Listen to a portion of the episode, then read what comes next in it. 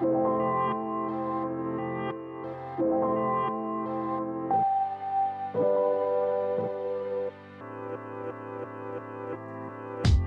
Young and Profiters! Today we have a great episode. We're throwing it back to my oldie but goodie with Mark Manson, a New York Times bestselling author known for his no BS and science based approach to life advice. Tune into this episode to get actionable advice on how you can gain more self control, make better decisions, and cultivate a growth mindset by balancing your emotional and rational mind. Welcome to the show, Mark. It's good to be here. Thanks for having me. You're one of the most popular authors of our generation. You have a book that has become one of the staples of our time. It's called The Subtle Art of Not Giving a F. Many of our listeners, you've either read it, listened to it, or you've seen it walking by at the airport, and it's been translated in over 50 million languages. It's sold over 8 million copies. And Mark, you also have a blog site, markmanson.net. It attracts millions of readers each month. And so you really were the author of this like cultural phenomenon and you wrote a new book. It's called Everything is F- it's another hit. And that's what I'd like to spend a majority of our time on. There's so much information in that book. There's so many takeaways to unpack. I definitely want to have as much time to get through it as possible. But first, for my guests who don't know you, I would like to get some color about your background. I read some of your blogs on career advice and you note that you're living out your dream job currently and i say that with like air quotes because i know there's no such thing as a 100% perfect job so how did you end up becoming a blogger and an author was that something you always wanted to do or did that sort of like fall into your lap uh, it was kind of an accident see I, I graduated from college in the last crisis we had, which was the financial crisis in 2008. And uh, there was like zero job market. And I kind of bounced around a few odd jobs. I lived on a friend's couch for a while and I started doing freelance web design. And around the same time, I read Tim Ferriss's Four Hour Work Week, which talked about building online businesses and automating them, and you know how you could work four hours a week and go live and play in Argentina or whatever. I was like, hell yeah, I'm in. That sounds perfect. And so I spent the next couple years trying to actually build e-commerce sites and mm. like affiliate marketing sites. And it turned out that like I was kind of bad at it. It's, I'm not a natural salesman or marketer. But the funny thing was, was at the time, blogs were kind of like all the rage back then. And mm-hmm. so when did you start? It, uh, I started blogging in 2008. Okay. And so if you wanted people to come to your website, if you wanted to rank on Google, if you wanted, there wasn't much sharing on social media back then. Yeah. It was, you had to be blogging, you had to be posting articles and coming up with stuff. And so that's actually how I ended up blogging. Originally, it was just to like promote these crappy affiliate sites I had. And it turned out I was much better at blogging than I was e commerce. Yeah and by 2011 2012 it was blogging was all i was doing yeah, you are such a good writer. So many people like really like your writing style because it's so different. It's like a breath of fresh air. It's like a little witty and cheeky. So props to you. I actually had a website as well. I had an entertainment news website from like 2010 to 2013. And I think that was like the height of blogging, but I couldn't monetize it. And so I shut that down. And your blog is one of the only blogs I think that really has been able to monetize. You've got like a premium subscription. I know you also have a podcast, which is sort of like the audio version of a blog, in my opinion. So would you recommend like going, uh, starting a blog or a podcast, or, or do you think those things are saturated now?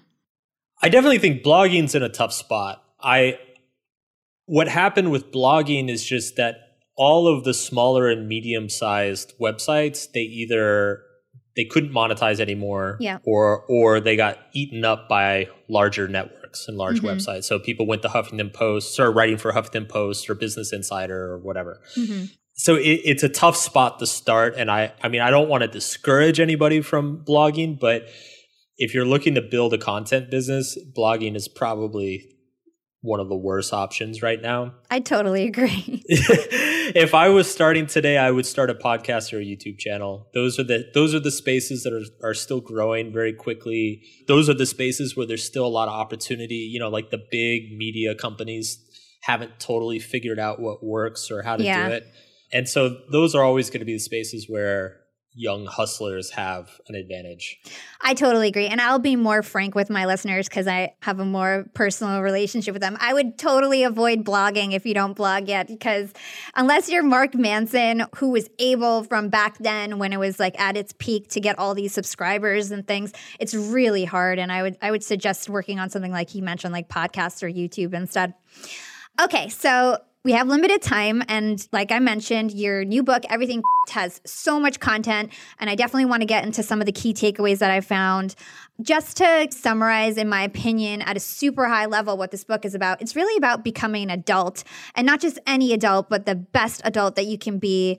And some people think that, like, when you turn 18, you automatically become an adult, but that's not really the case. 13% of adults actually behave and think like adults, according to some studies. We'll get into that later. I just want to say that I read that book. It was great. I felt like I was getting a philosophy lesson with a modern twist.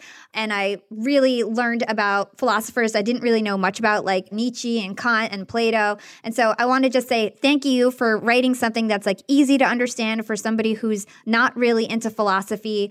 I want to go back to when you actually started first writing this book. So it released in May 2019. So I'm assuming you wrote it like the year before.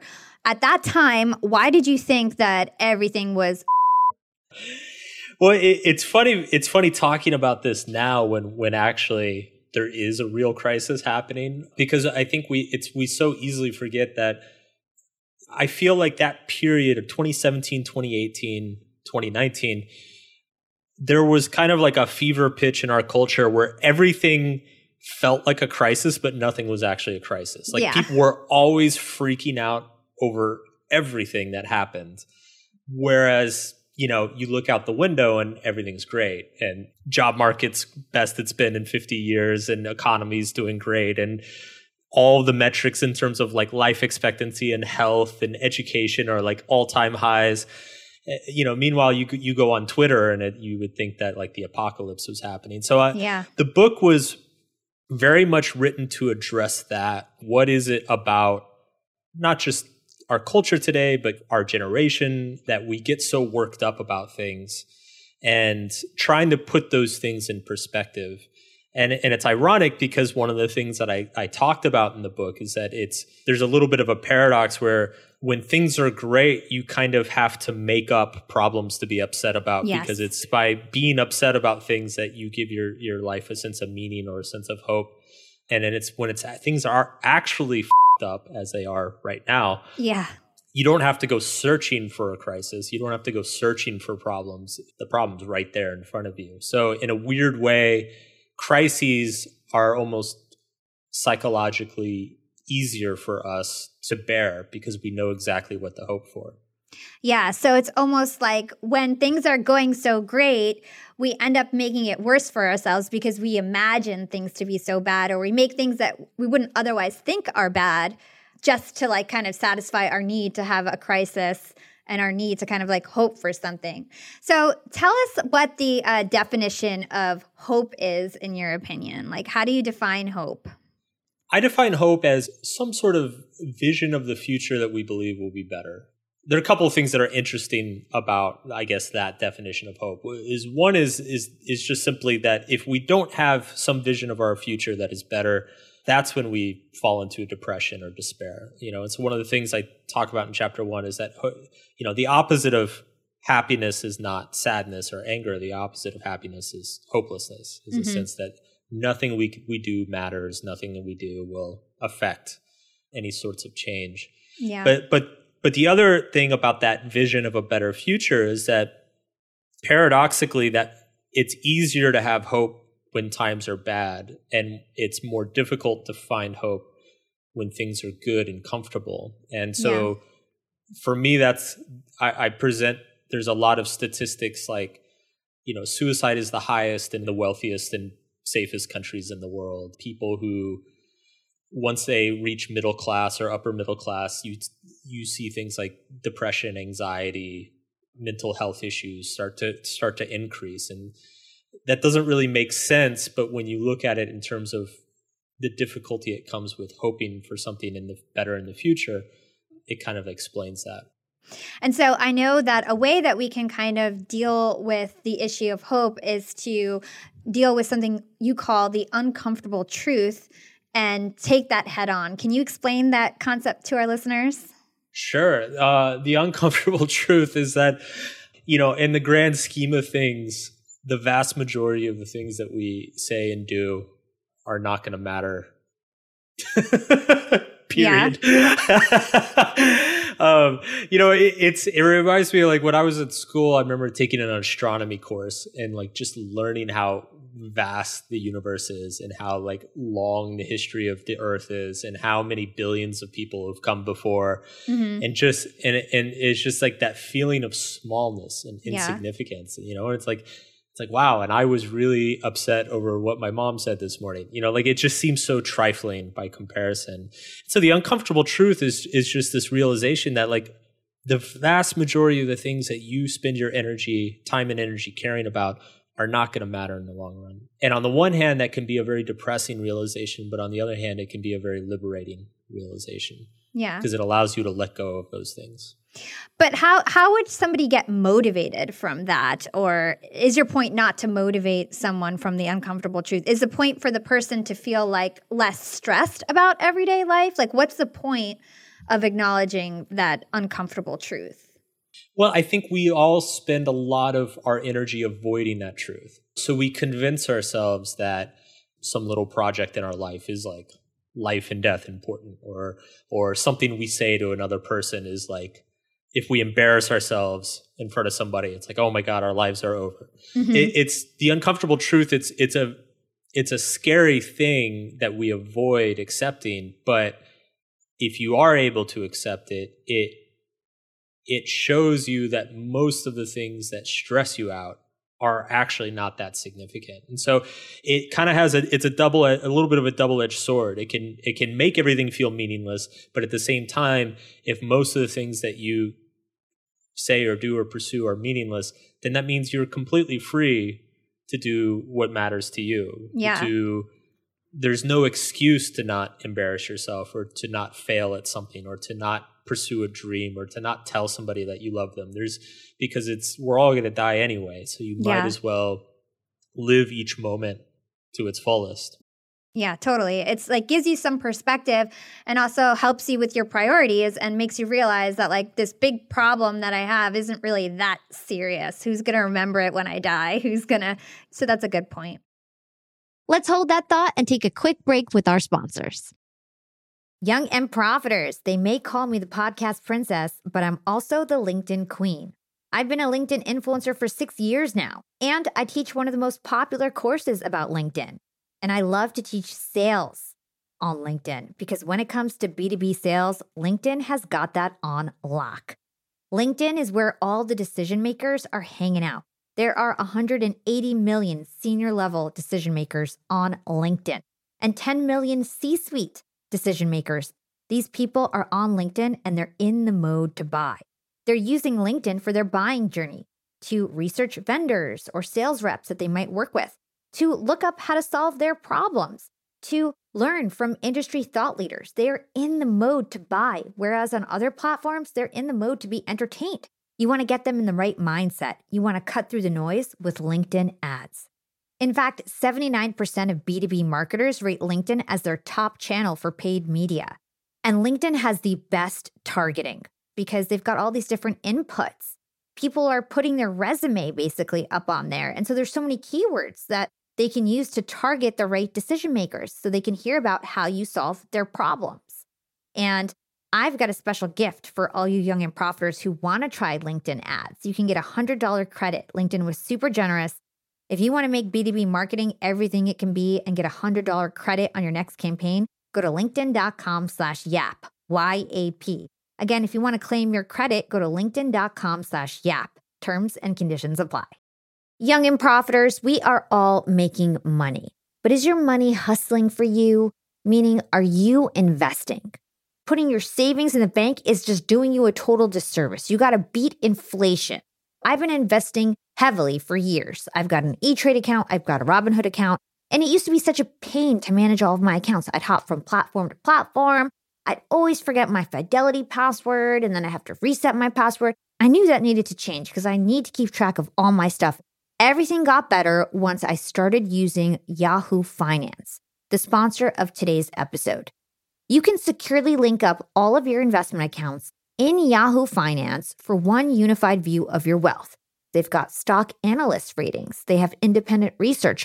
I can customize charts and choose what metrics I want to display for all my stocks so I can make the best decisions. I can even dig into financial statements and balance sheets of the companies that I'm curious about.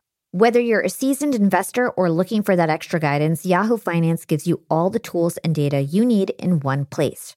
For comprehensive financial news and analysis, visit the brand behind every great investor, yahoofinance.com, the number one financial destination, yahoofinance.com. That's yahoofinance.com.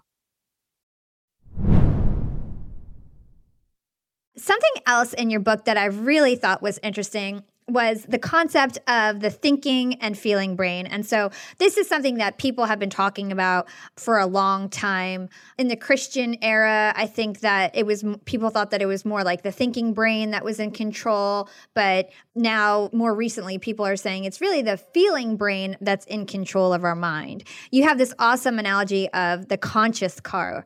Um, would you explain that to us and, and help us understand your perspective between the thinking and feeling brain and how they react with each other?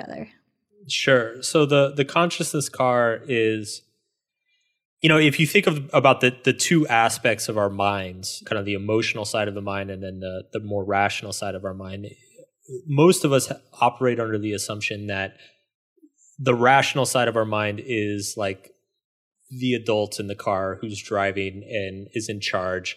And the emotional side of our mind is like the obnoxious kid in the passenger seat who just like won't shut up and is like demanding ice cream all the time mm-hmm. and a lot of what we understand as being like a disciplined mature human being is like teaching that kid and that the emotional side of our brain to just shut the f- up for like 40% of the time so that the adult like the rational part of our brain can like get to work and do the right things and be a be like a functioning human being but what's interesting is that if you look at psychological research it, it's like it turns out that we're all very driven it, it's actually the emotional side of our brain is the one that's driving the car mm-hmm. and it's the thinking part of our brain is very good at explaining our emotional impulses in a way that sound very reasonable and and rational but they aren't necessarily and so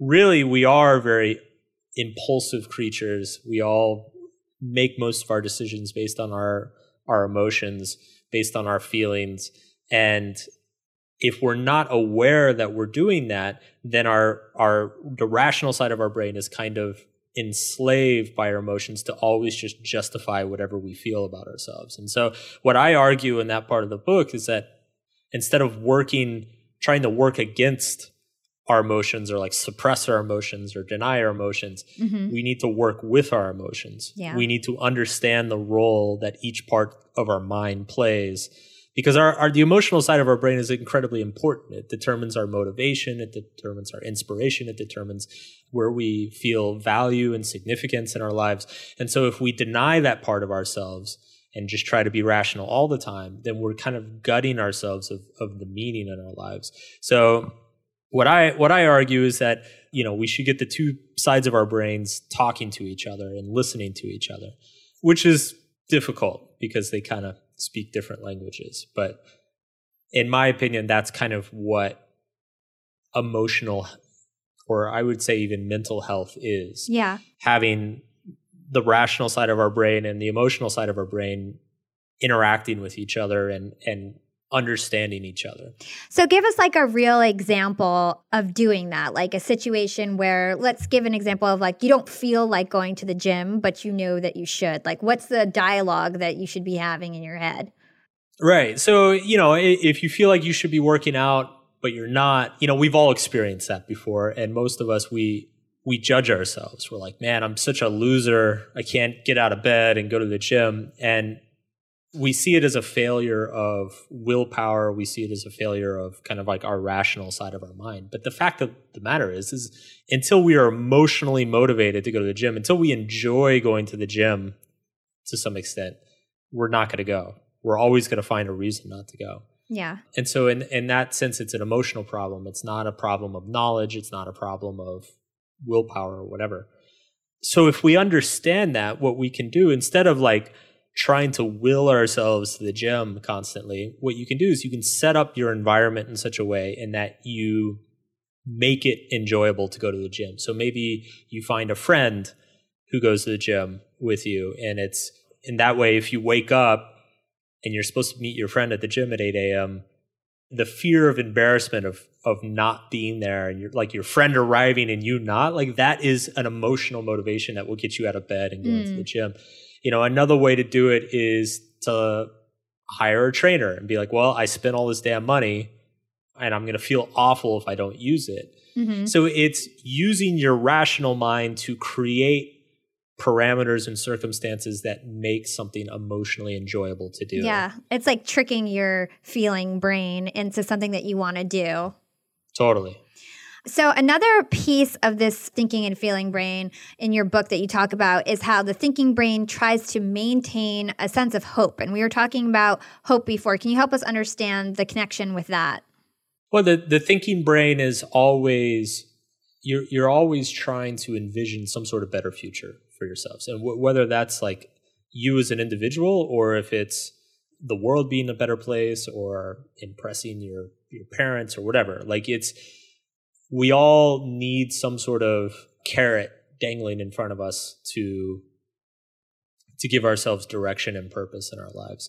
And so the thinking brain's job is to kind of come up with those sorts of things, is to to figure out that equation of if I do X, then I will be happy you know, or whatever. Okay, so let's move on to another big topic, which is pain and values. Now, you say pain is the currency of our values. I thought this was super powerful. Help us understand why you think that like pain is what really keeps us motivated and things like that. Uh, well, g- generally, people you know people like to avoid pain, but the problem with avoiding pain is that we only value things in our lives in proportion to how much we feel we have to give up for it.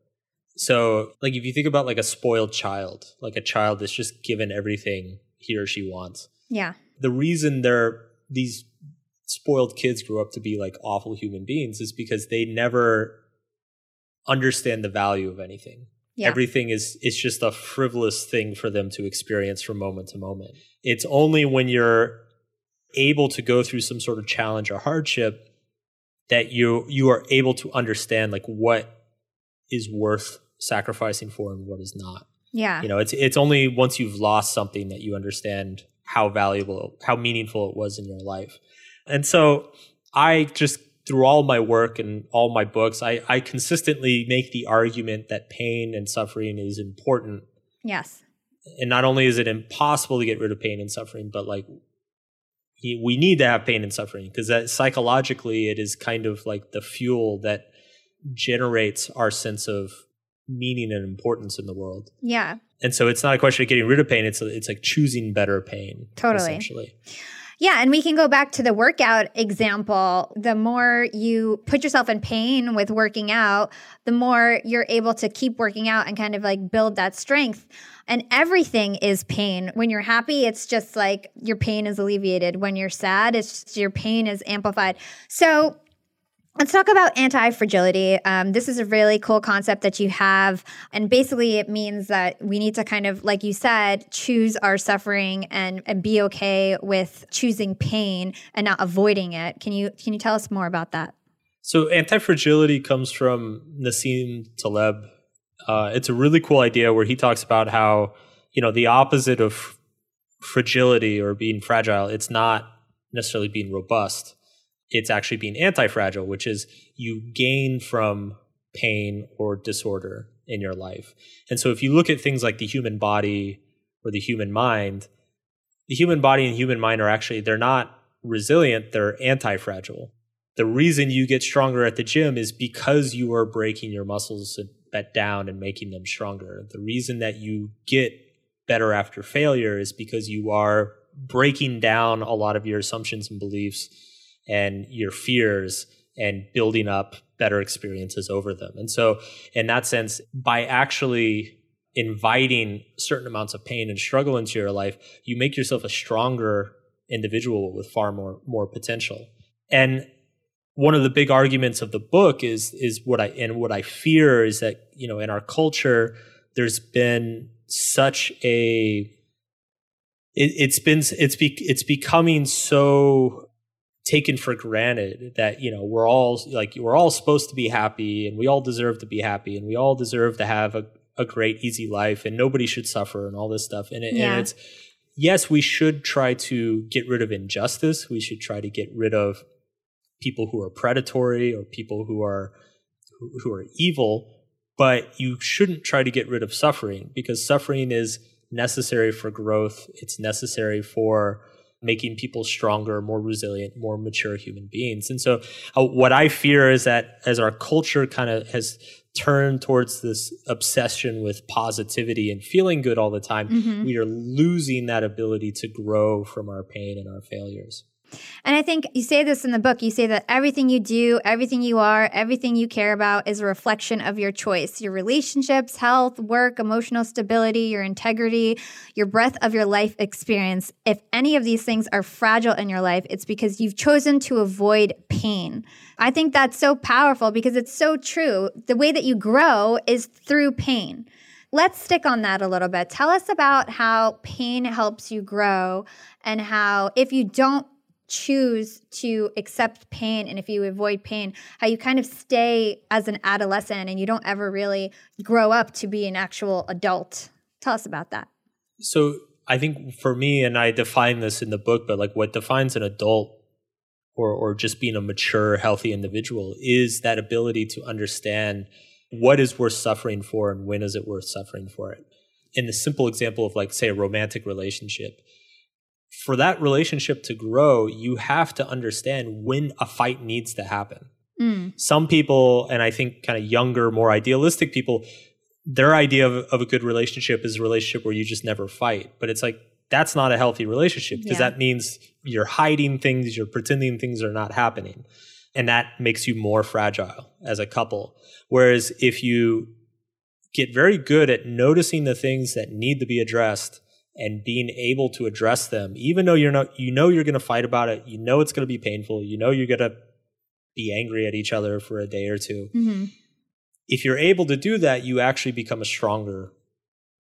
Yeah, your bond is stronger for it. Mm-hmm. It's the same thing in business. You know, is you you don't if you've got employees that are that are messing up, like you can't pretend they're not messing up. Yeah, you have to say something.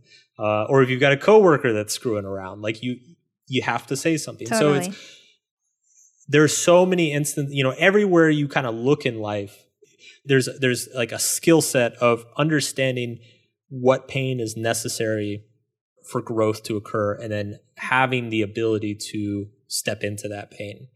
I loved the fact that you brought up how like pain can strengthen relationships. So, just to relate to that a little bit, my listeners don't really know this. I haven't really shared this, but I shared it on LinkedIn, but not on my podcast. I actually went home to take care of my whole family who got coronavirus. So, like my mom, my dad, my brother, and my brother came, was home from California, and you know we haven't spent that much time together in a long time, you know, and. Yeah it was such a hard time but now i feel so close to my brother and my mom and everything because it's like we like went through that crazy time together and we'll never forget that. And it was it sucked. It was horrible but at the same time like my relationship particularly with my brother is like so strengthened because we went through this horrible experience together. So it's just it's funny how like even if it's a horrible experience there's always some silver lining and, and actually like that kind of pain can can grow a really big bond Absolutely. It, and it's, I talked about this in my first book, Subtle Art. I said that if you think about the most ex- important experiences of your life, probably three out of four of them were negative experiences. Mm. Were like very, like a breakup, a death, losing a job like the, these all they're they're horrible in the moment but like when you look back on them years and years later you're like wow i'm so glad that happened Yeah. i'm such a such a better person for that happening So you say that living well does not mean avoid suffering. It means suffering for the right reasons. So tell us what what do you suffer for? What what suffering do you do to provide value Uh, in your life? well i stay inside that's that's one way i suffer for the right reasons um you know i think there are a few fronts W- one i think the most obvious example is just my career so it's writing is i mean it's fun a lot of times but a lot of times it's suffering you know it's i'm finishing up another book right now and i went back to revise a chapter that i hadn't looked at in a few months and i Mhm. just looked at it and i'm like this is terrible this is absolutely terrible and it's just it's like almost heartbreaking like i, I had to take the rest of the afternoon off because i to have something that you've been working on for over a year Uh-huh. and you and you think you're almost done and then you go look at like an early part of it and you're like wow that's i can't publish that. Like, that is awful. It just flattens you. And and i i think writing is it has its emotional struggles that a lot of people just don't I, I seem to be constituted for it. I like being alone. I like working by myself. I don't mind rewriting something like eight different times and so that's a that's a form of suffering that i'm well adapted to and that Yeah. and that i i even get a little bit of a sick pleasure out of um, and so it's that's kind of why it's become my life is is you know one one thing I always say in my talks is that it's not being good at something is not because you enjoy it necessarily. Being good at something is you enjoy the sacrifices that are Mm. involved in it. Totally. In a way, it's the thing you end up best at is just the, the pain you can tolerate better than most other people. We'll be right back after a quick break from our sponsors. Young and Profiters. As you may know, I launched my LinkedIn Secrets Masterclass a little bit over a year ago. It was my first course. And so far, I've generated well over $500,000. And the best part is, I didn't have to figure out how to set up my mastermind subscriptions, how to do abandoned cart targeting, and all of that tech geeky stuff. I just left that all to Shopify. Shopify is the global commerce platform that helps you sell at every stage of your business. And if you're in that I need to sell more with less stage, Shopify Magic is your AI superpowered sidekick ready to whip up captivating content that converts. And it doesn't matter if you're selling digital products or vegan cosmetics. Shopify helps you sell anything, anywhere, from their all in one e commerce platform to their in person POS system. Stop those online window shoppers in their tracks and turn them into loyal customers with the internet's best converting checkout. I'm talking 36% better on average compared to the other options out there. It's no wonder Shopify powers 10% of all e commerce in the US, including huge global brands like Allbirds and Thrive Cosmetics. It took me a day to set up my Shopify store.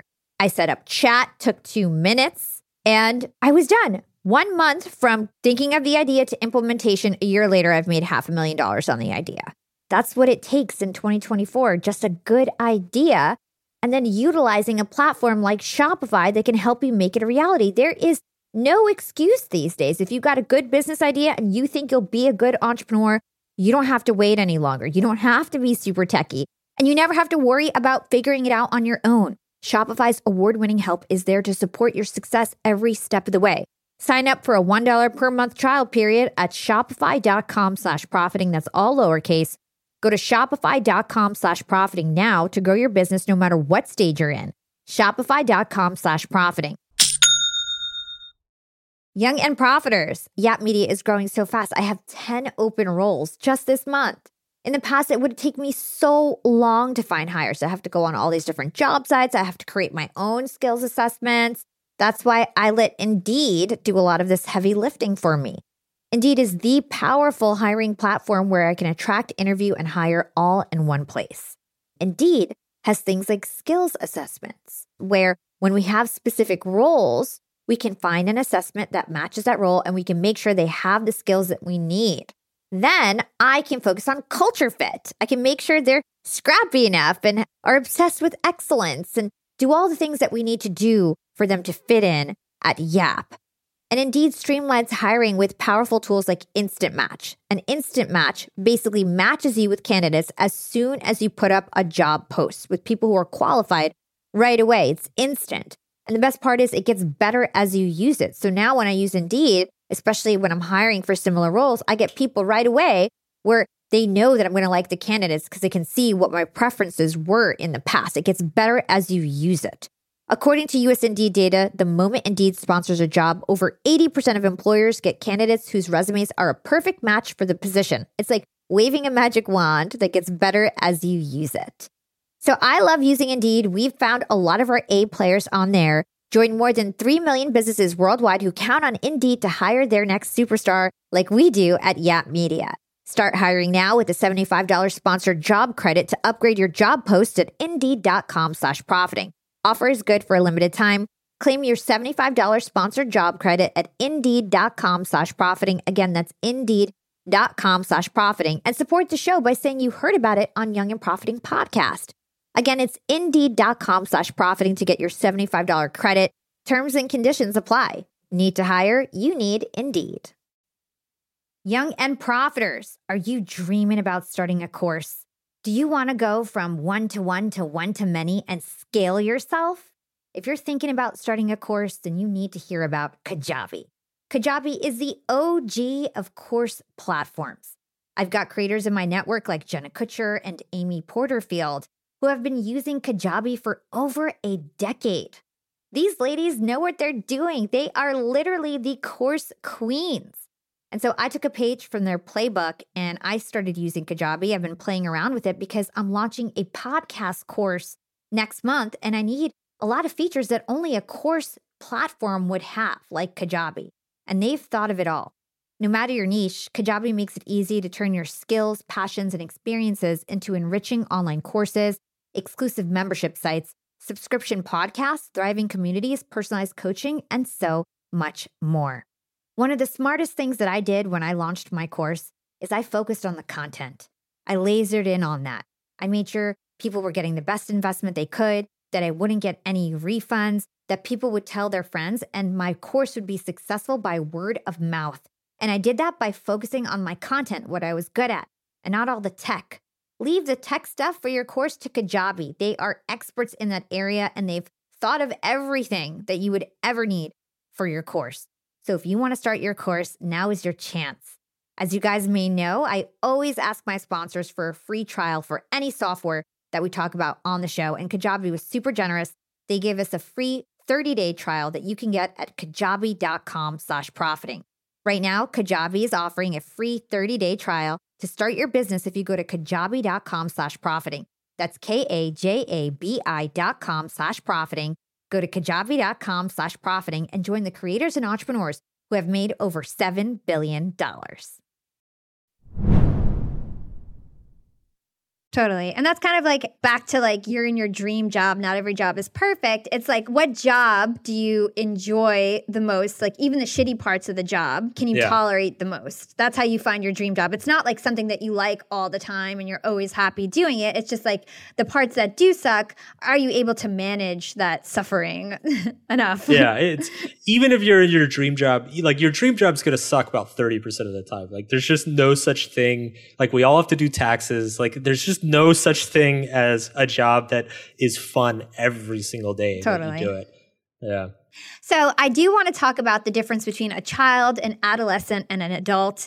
You say it's not how old they are or what they do, but why they do something. Can you unpack that for us? Sure. Um, so, when I go through this, I'm summarizing there's a field called developmental psychology and so i'm kind of just summarizing this entire field. But basically you know human the human mind develops in a series of stages. It doesn't you know we don't just come out of the womb you know knowing how to drive a car and mm-hmm. send an email. So when we're kids we're generally very everything we understand about the world and understand about life is very much just derived from pleasure and pain. Mm-hmm. toys make us happy candy makes us happy falling off the bed makes us sad you know like it just we don't really think past that. Kids aren't able to think about the future. They aren't really able to, to reason about the past. They aren't able to think about other people's feelings or what other people might do. It's just all they know is like, this is fun. This is not fun. I want to do the fun thing. Mm-hmm. As we get older, though, we start to realize things. We start to realize that sometimes something is pleasurable now, but it causes pain later. Um, you know, so maybe it, it feels good to eat like a pound of candy right now, but when I'm like Yeah. sick in six hours, you know, last time I did that, I got sick and I felt awful. Yeah. And so kids start to understand that there are repercussions for things. They they start to understand that there's cause effect. Um, they understand that other people have thoughts and feelings that are affected by their actions as well. And so around late childhood or early adolescence, maybe around ages like eight, nine, 10, kids start to to figure out that the world is very transactional. Like if I agree to do what mom says today, she will reward me tomorrow. And so the adolescent phase is very much built off of a life of managing transactions, of understanding that if I behave in these certain ways, people will be nice to me and I will get good things that I want. Mm-hmm. Now the tran- the transactional approach to life is fine. Like we all need to be able to do it. We Yeah. all need to be able to think through those things. But the problem is is that it kind of objectifies everything. So if if your approach to all of your relationships is, well, I'm going to say this to Hala because I know she likes to hear that. So if I say this, she'll like me. That's great if I'm like trying to get a favor from you, but if I'm trying to be a friend or if I'm a family member, that's a really crappy way to have Yeah. a personal relationship with somebody that like everything they say to you is based on what they think you want. Like it's just you can't really operate in life that way. And you mm-hmm. run into the same thing, you know, if you look at businesses for instance, like some people are very good at the transactional game of okay, if I put this product out or market it this way, I'll get a lot of money. That's one way to play that game. But at a certain point, you have to ask yourself, okay, maybe this will make me a lot of money, but am I screwing over my customers? You know, am I willing to screw over my customers or am I willing to like break a law to add profit to my bottom line? Mm. You start running into situations like that. And so it's only when you get to adulthood that you understand that sometimes you simply have to willingly take on pain for no other reason than it's the right thing to do that it's it's better for you in the long run it's better for society in the long run it's better for the people you care about in the long run and so a lot of kind of like the highest virtuous concepts that we've Yeah. had throughout human history things like honesty charity compassion Mm-hmm. these are all things that can really only be attained in adulthood. You know, Yeah. I have to be willing to sacrifice myself for my family or willingly sacrifice myself or give up potential profits to make sure my employees are taken care of. You know, it, it's those sorts of actions and behaviors can only occur once you've kind of transcended this transactional view of the world. And so that's the adult view. Yeah. And if I remember correctly from your book, to think and act like an adult, you need to endure pain, you need to abandon hope, and you need to let go of the desire for more pleasant and fun things. Like, and you have to act unconditionally. That's something else that, Yes, the unconditionality. Yeah. yeah. and and the thing about adulthood, I mean, I I, I go kind of hardcore on it, but Yeah. I think people should understand that it's it's like an ideal. And and and I, I even mentioned that often this kind of ideal, this like selflessness of adulthood is something that's been canonized and crystallized in, in religious myths and heroes and stories and things like that. Like none of us are actually like fully that way all the time. Yeah, it's impossible. We've all still got like our inner child that like just wants to drink ice cream for the next three hours, you know, and then we've all got the adolescent in us who's like, mm, maybe I can scheme a little bit and get a little bit more for myself. Like it's those things never, you never completely leave those things. It's like, what point of the spectrum are you on? Totally. So, one of the other topics, there's so much content in your book. I'm actually having a hard time, like, trying to grab everything that I need to talk about. Um, this is definitely one of the hardest interviews that I've had um, in terms of that, of tying everything together. But one thing that I wanted to talk about is fake freedom versus real freedom. I thought this was really important for my listeners to understand your perspective on. Can you talk to us about that? Yeah, I, I, um, I feel like this is very important in our in this day and age, and especially in the U.S. I think if you look historically, the idea of freedom and liberty has not what we traditionally think of it today. Today, we think of freedom and liberty as simply being able to do whatever the hell we want when we want to do it without being constrained by any sort of outside force whatsoever. In my opinion, this is a very childlike, entitled version of freedom. Mm-hmm. This idea that it's like, I should be able to do whatever the hell I want and you if you don't like it. Like that mm-hmm. is like an angry child sitting on the floor of a grocery store demanding that he can eat as much candy as he wants. The truth is is that we all live in a society. We all have to make compromises because we all, we are all better off for it. And and the truth is as well is that when you do indulge everything you want, it makes you more fragile. It makes you a weaker human being. Yep. It makes you a, a more susceptible individual to outside forces. In chapter eight of the book, I spend that whole chapter kind of arguing that we need to redefine freedom the same way that the philosophers and the Greeks and Romans understood it, which is that freedom is the ability to choose what to give up. Mm-hmm. Freedom is choosing what you will sacrifice. And so freedom is not sitting on the couch eating whatever the hell you want for the rest of your life. Freedom is actually getting up at six in the morning and going to the gym because by building up your body, you are actually giving yourself more options for the future by mm-hmm. limiting options today, by choosing which options you're going to limit today, by choosing not to eat Cheetos, you are giving yourself more options in the long run. And so freedom is actually it's a personal form of discipline. It's it's a constant choice of what sacrifice am I going to bring into my life and what is going to be important to me. And so in that sense, I see things like and and I, I just have to bring this up because we're in the middle of it now. Like yeah. there are people protesting during this coronavirus thing saying that the government shouldn't tell me to stay home. Mm. I shouldn't have to oh, stay home, blah, blah, blah. You know, and it's like it's like guys you can't like you're okay if the government tells you you can't smoke next to a pregnant person or like you can't smoke in a restaurant. Mm-hmm. uh, you know you're fine if the government tells you you can't scream fire in a theater. How is this any different? At some point you have to you you have to accept that it's not about what you individual freedom is not about what you individually want. It is about what you are individually capable of sacrificing and giving up both for yourself and for the greater good. And also because I think you talk about this in your book that if freedom is variety or you know unlimited experiences like you'll never be satisfied. You'll never actually yeah. be free because you'll never be satisfied. There'll always be something else that you're trying to attain and so you'll never really be free. You say that freedom isn't what you can experience it's what you can limit yourself to. I think that's really powerful stuff Okay, so the last question I'm going to ask, it's on the last chapter of your book. You yep. ask us to abandon hope all throughout the book, but when I was reading your last chapter, it's clear that you have hope in science and technology and AI. And you imagine the world in the future where AI has taken over humans and ultimately does a better job of running the show than we do. And that's terrifying, but then it's oddly hopeful. So, talk to our listeners about this world that you imagine in the future with AI. Well, first, I would argue that it's not even the future. Really, it's it's already it's already happening. I think the AI, AI runs the world better than humans in many ways already. You know, the last chapter is a little bit tongue in cheek. It's a little bit just me being a little bit crazy and being like, you know what? Let's see how far I can take this.